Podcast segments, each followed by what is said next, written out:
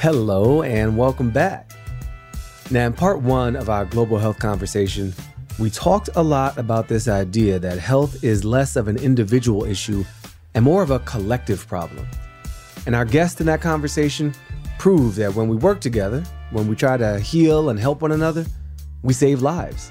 So make sure you don't miss that episode. Meanwhile, as I've shared with you before, I love this idea of putting our heads together, joining forces, and basically becoming Voltron for change. So today, I'm gonna continue exploring global health by putting the spotlight on some action leaders. These are folks on the ground providing healthcare access, both physical and mental, in some remote places, including right here in the United States. I wanted to know a few things. What's it like to provide healthcare in places where inequity is a problem? How do you globalize an issue that has so many nuances within each government, each system, and each community? How do you facilitate mental health access in a community that doesn't know it desperately needs it? To answer some of these questions, I sat down with Juan Acosta, a mental health advocate and regional manager at Cal Hope Warmline at the Mental Health Association of San Francisco. He began his work really young accumulating over 200 hours of community service at age 15. He's also a New York Times bestselling author for a book he co authored with Lady Gaga. Yeah, Lady Gaga, called Channel Kindness Stories of Kindness and Community. After Juan, we'll hear from Dr. Kerry Jones Felix. He works as a chief surgeon at Doctors Without Borders and has been with the organization since 2016. He spent time offering his services all over the world, from his native home in Haiti to the Congo in Africa.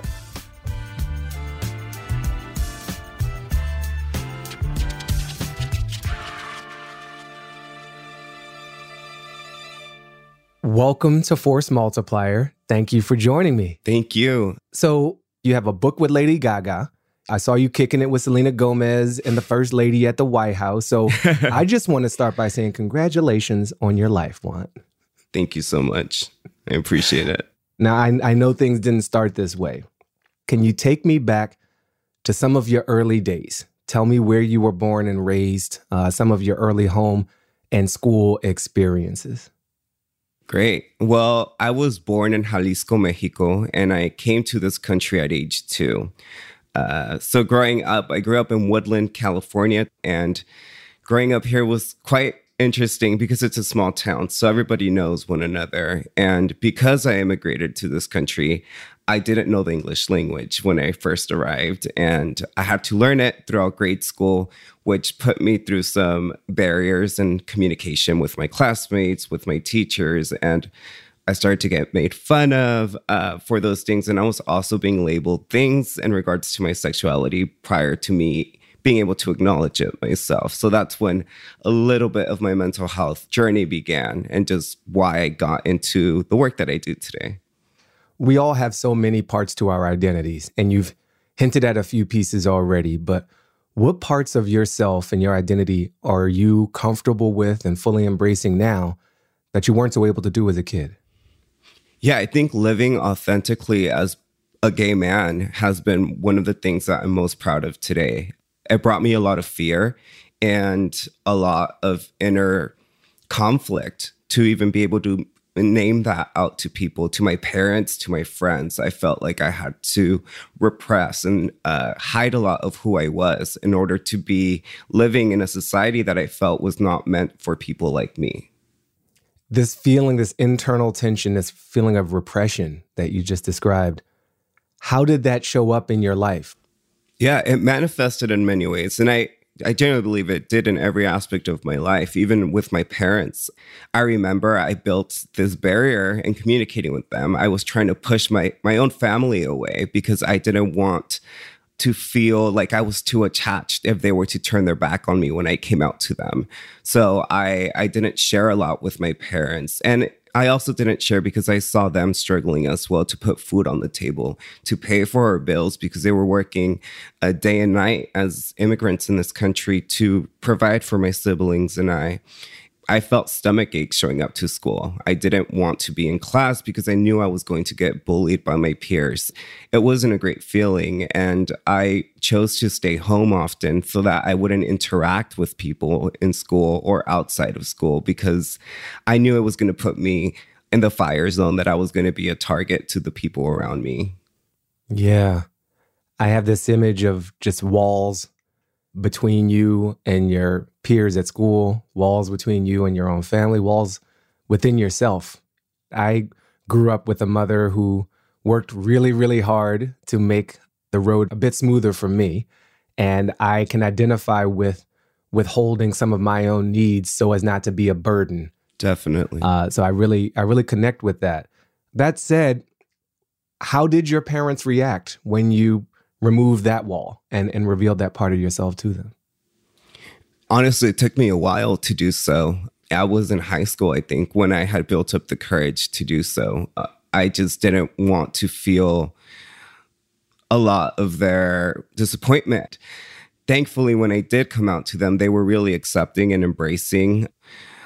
My dad had a couple of uh, questions to try and understand, but he is the sweetest man and he's supportive of me and he's proud. And I'm proud to just be able to have this relationship with them. And I also recognize that my story isn't the same story of every other LGBTQ plus person and that people are at times kicked out of their homes and face many more barriers when coming out.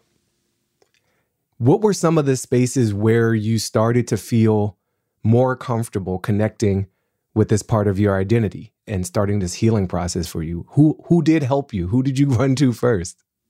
Yeah, I honestly, when I was going through it, when I was deep, like in the dark, I did not know where to go. And that is why I got into advocacy. I found an opportunity to join a youth council locally at a nonprofit here in my town.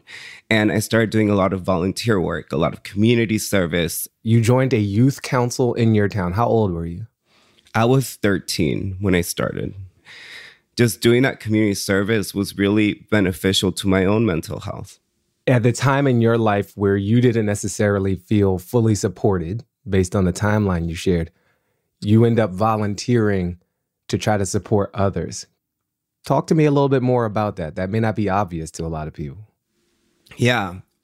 For me, that moment was about me feeling like I didn't belong in the community and wanting to feel like I belong in the community. And joining that youth council was the opportunity for me to belong in the community by trying to have a positive impact with other people because I knew that we were all in that council with one purpose, and it was to support one another and support the other youth in our community. I want to talk about the role of culture in supporting the LGBTQ community. You said it was some of the lyrics in Lady Gaga's Born This Way that really helped you be your true self. What was it about that music, those lyrics that resonated so deeply with you?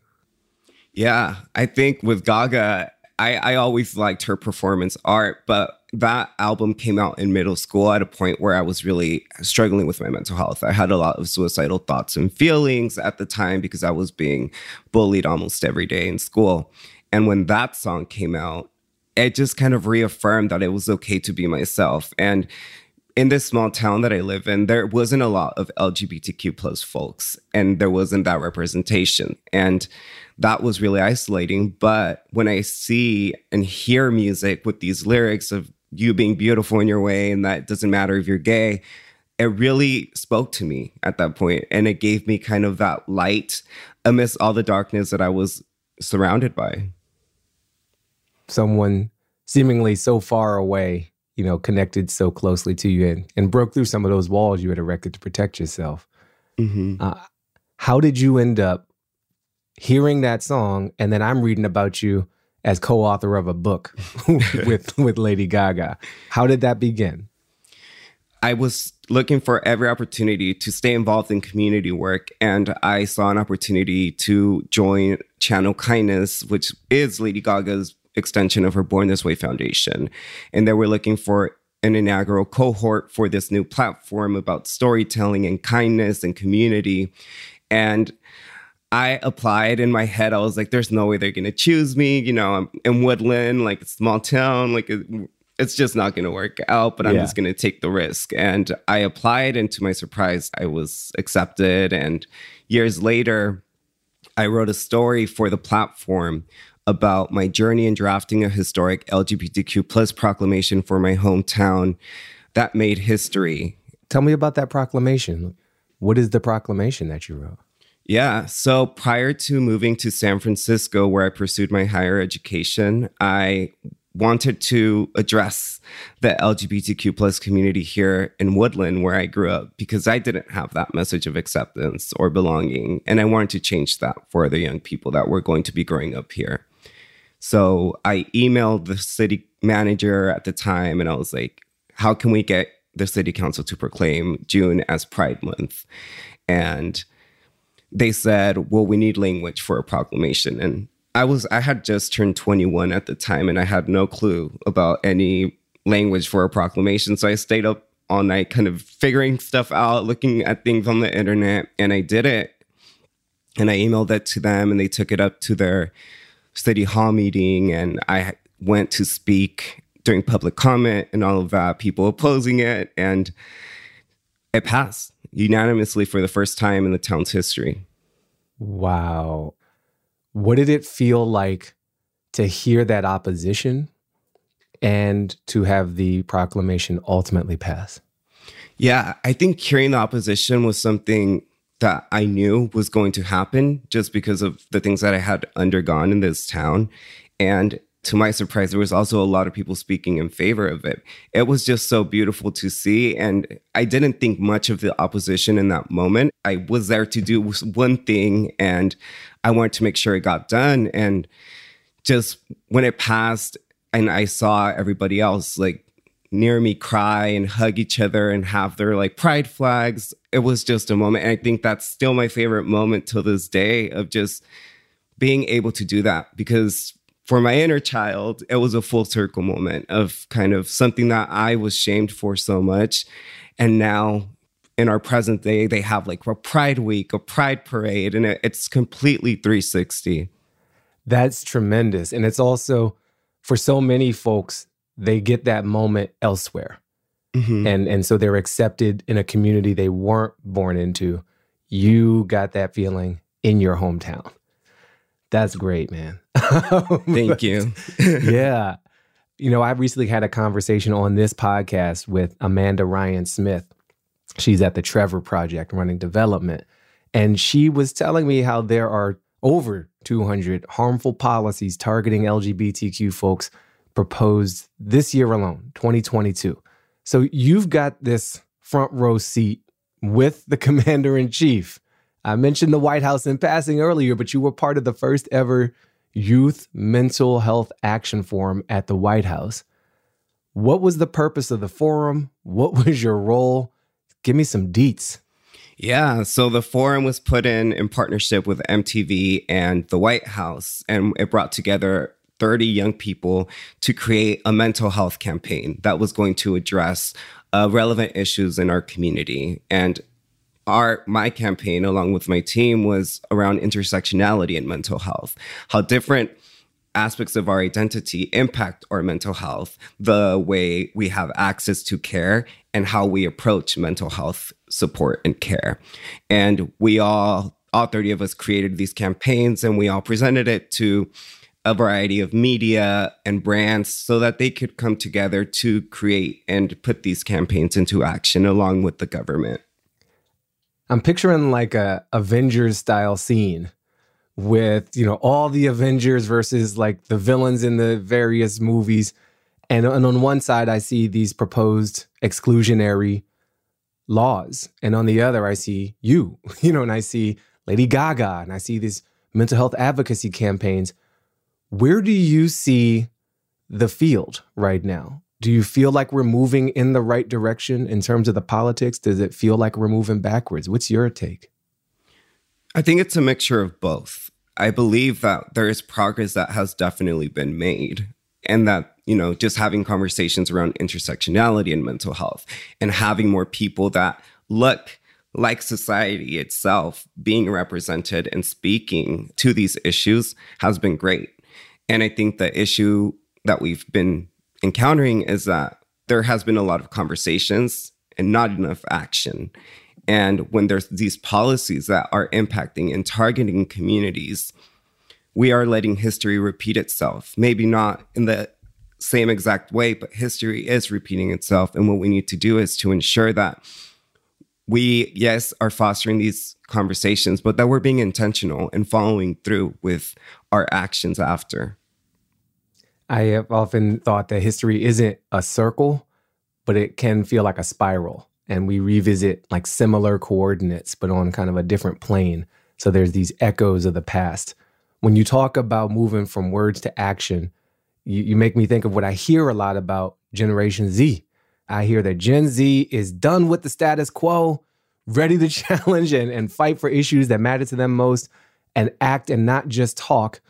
Do you think that's true? And if so, what do you see in terms of those actions that are different among Gen Z versus other generations? I think it's definitely true. I think, in comparison to other generations, the majority of Gen Z is advocating and they're pushing their thoughts, beliefs out there, whether it's through social media or locally with their community. And I think that's great. And I think just the stats we have about the youth mental health crisis. I know the Surgeon General put out a mental health crisis statement late last year. There needs to be proactive measures at all levels to ensure that young people and everybody in general have support before them reaching a crisis point for so long, people have reached a crisis, and it is not until then that they receive support. And we need to change that. We need to make sure people are getting support early on so that they don't have to go into a crisis. Yeah. It feels like we can't talk about LGBTQ plus mental health without talking also about technology. I've been online for a very long time and seen some of the the best parts where folks who feel isolated, who don't have someone in their town like them, can find someone in another town like them and feel less alone. But I've also seen the bullying, the isolation, the, the targeted harassment of this community as well. What would you like to see tech companies do more of or less to have the role of technology be more supportive than harmful? You're talking about tech spaces here. I, I think making sure that they are ensuring that whether it's apps or spaces are safe for people. That could look very differently for many members. What we've seen these past years in terms of misinformation, of just attacks on communities, people go sometimes online when they can't find a safe space in their own communities or at home. So I think trying to ensure that's done is really important.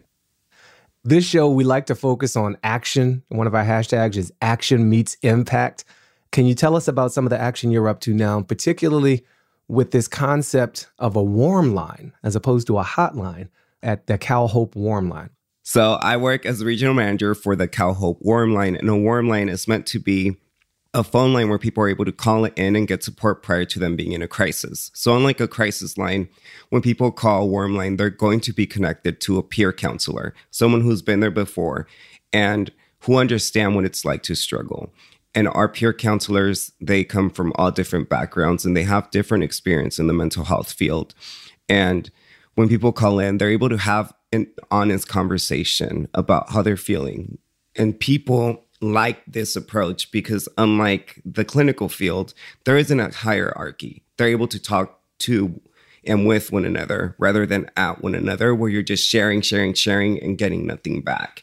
And they are also connected to resources, whether it's a resource of a peer support program or group in their community where they're able to go in person or they're connected to how to find a therapist in their communities.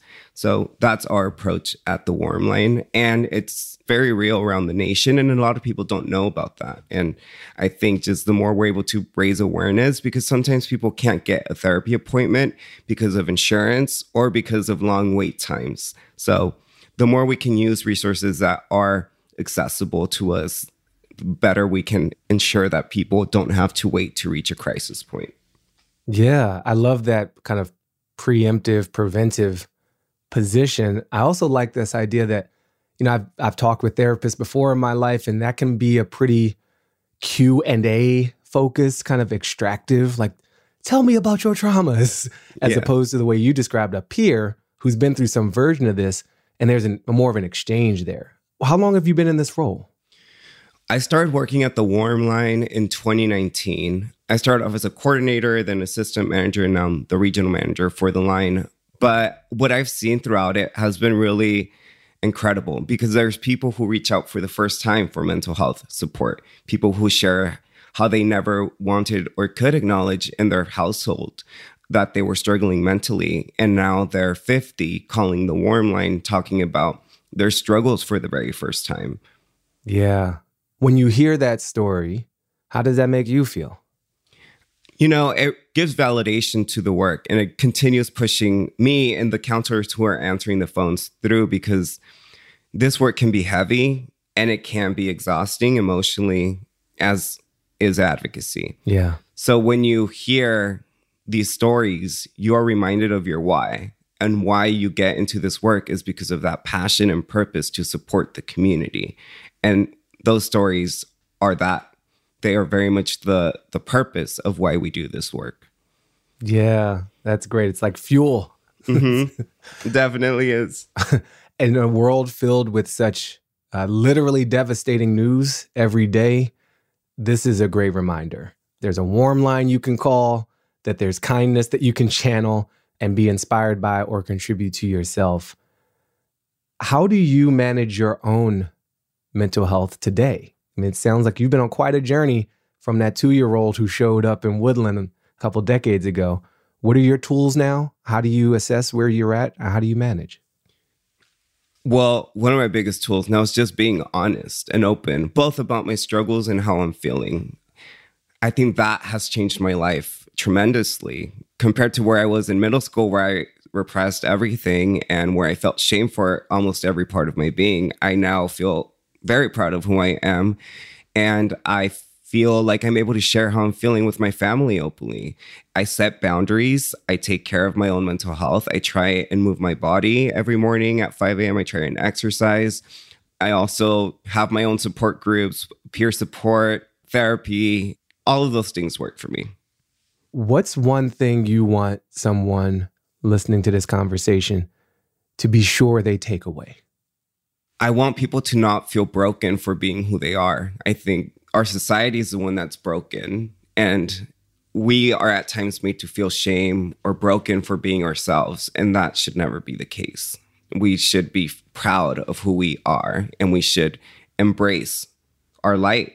That is what makes us who we are. That is what makes us unique. That is what makes us want to live. And if we are feeling broken and we're repressing who we are, we are not living life. We are alive. And we cannot just be alive. We need to live.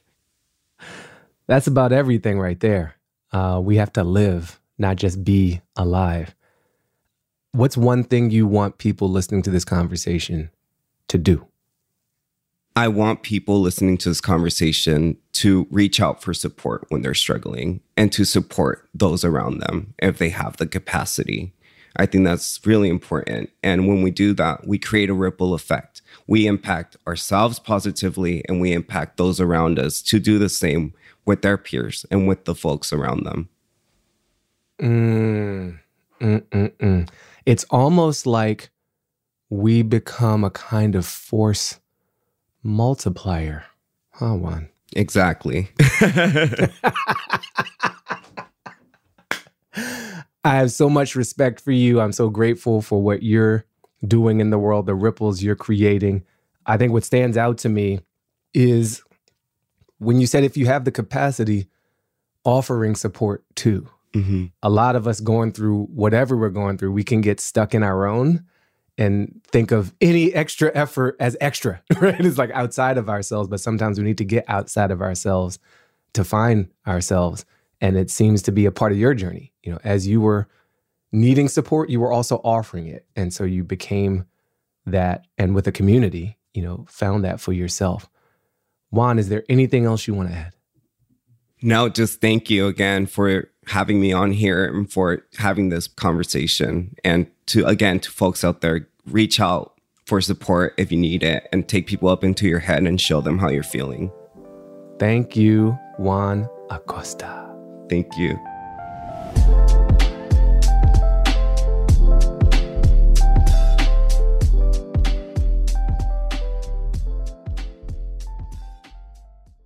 You're listening to a podcast called Force Multiplier Action Meets Impact. Now, I'm sure you've grown to expect ads baked into your podcast, but we're going to do something a little different. To walk the walk, we've donated our ad space to the organizations that need it most, organizations directly tackling today's greatest challenges. Be right back. The biggest threat to global health isn't a virus, it's injustice. The same scenario, the once denied life saving HIV medication to the world's poorest countries, is now on repeat with access to COVID relief. We must act now to get doctors and nurses on the front lines the help they need to save lives. Join RED and learn how every dollar raised for the Global Fund results in $31 in health gains and economic returns. Visit red.org for the many ways your money and support can become a force multiplier in the fight against pandemics. Hey, I'm still Baratunde, your host for Force Multiplier, but I'm checking in with you with a little different energy because if you're listening, you like the show. And if you like the show, you might like my other show, How to Citizen, where we take citizen as a verb and find out from people practicing the ways we can shape our community by showing up, investing in relationships, understanding power, and valuing our collective selves. Check it out at howtocitizen.com or wherever you get your podcast.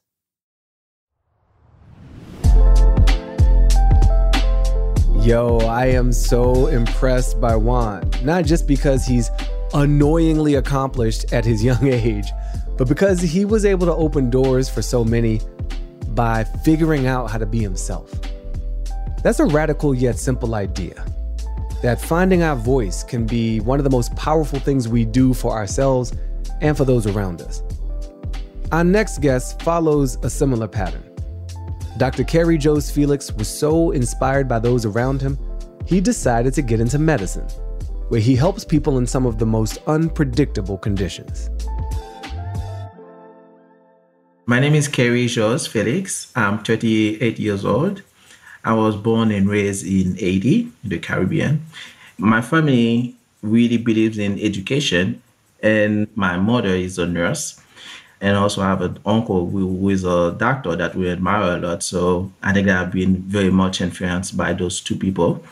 So I've been working with Doctors Without Borders since uh, 2016, first as a general surgeon in Haiti, and then I became the chief of the uh, surgeons in the burn center in Port-au-Prince, the capital city. So I'm part of this generation of doctors who actually had to deal with the consequences of the devastating earthquake in Haiti in 2010. So I've been pretty much aware of differences in the global healthcare system in general. One of the differences is uh, access to care. For example, the number of specialists that we would find in one hospital in Ottawa, that would be more than the whole Central African Republic, for example, there is only one Central African orthopedic surgeon in the whole country. And the other orthopedic surgeon who would be working in the country are the ones brought by Doctors Without Borders. So this is one of the biggest inequities that I can notice. And also the fact that there is universal health coverage in some countries and definitely not in a lot of other countries. Dr. Felix has traveled the world both in training and in practice, but nothing actually prepares you for the stressful situations that pop up without notice. I spent four months in the Congo last year, and uh, when I arrived in May, I've been there for two weeks, and then there was that volcanic eruption in Goma, one of the biggest cities in the Congo. People had to be evacuated. So I was already there in a, a smaller city about uh, 70 kilometers from Goma. So there were like thousands of people on the roads. And of course, my team not only had to receive and um, shelter a lot of those people, but also we were receiving at night 10, 15, 20 people involved in car accidents. So we would come to the hospital and uh, we would have to do triage and uh, operate on some patient. So that was one of those situations was a bit like difficult and stressful. So community will come together after crisis to help and also to take things in their own hands because the fact that we are here trying to help uh, without any kind of uh, discrimination that brings a lot of hope to them. They feel that they are not alone. But my biggest investment i would say is the local staff the local doctors local nurses because i, I do believe that they are the ones i mean if they had means they would do more to actually serve the population and help them. Doctors Without Borders, we're bringing expertise, we're bringing means, medication, experience, all of that. So they are here, they're working with us. We are helping them to help their own population and they're learning also. So that's that was the case in Haiti, for example. I was part of the international team which actually came to help. And that was a very uh, special experience. And I was so happy because one of the Haitian surgeons who actually came to help was one of the one that I trained. And I was so proud of that. You see what I mean? This is one of those experiences where actually we've seen what we've done being replicated to build a community and keep helping. It's easy to see these crises as far removed from us, especially when they happen on the other side of the world. But through his experience, he's learned that sometimes help looks similar, regardless of geography. So right now, the needs may be more in the Middle East and uh, in Africa or Latin America, and nowadays Ukraine. But things may happen everywhere, anytime in the world. So it's not about them; it's us. So today is Africa or Ukraine, but it can be anyone, anytime. So we should care a little bit more.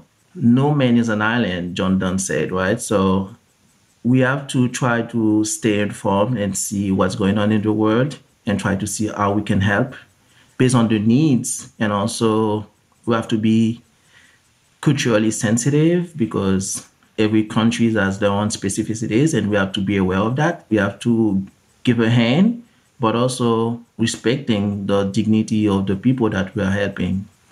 So people can help in their own ways. There are people who are willing to give. So I would definitely encourage people to keep donating, but also volunteer.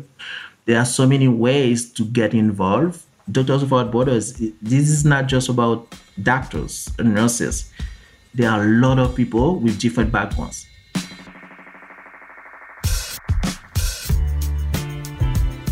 No man is an island. This perfectly sums up how important Dr. Felix's work is, not just to the regions he services, but to the whole world. And I can't help but think of these local doctors and nurses he references, those that do so much despite having so little. We all need more of that spirit, just a pair of willing hands that want to help. I don't know about you, but after talking more with Juan and Dr. Felix, I feel like the world is a little bit smaller and a little bit more compassionate. It's not just because we're connecting from different parts of the world or across time zones.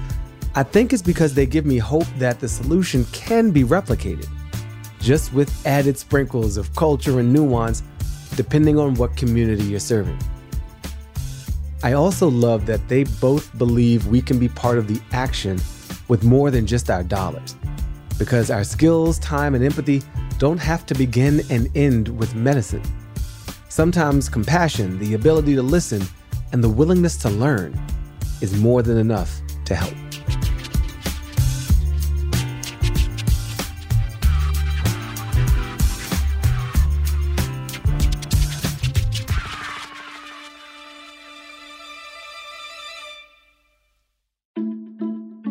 Are you feeling inspired and want to check out more information about the organizations we talked about in this episode? Learn more about them and how you can support their work. Go to salesforce.org slash force multiplier. Force Multiplier is a production of iHeartRadio and Salesforce.org. Hosted by me, Baratunde Thurston. It's executive produced by Elizabeth Stewart. produced by Yvonne Sheehan, edited and mixed by James Foster, and written by Yvette Lopez. A special thanks to our guests, Dr. Kerry Jones Felix and Juan Acosta. Listen to Force Multiplier on the iHeartRadio app, Apple Podcasts, or wherever you get your podcasts.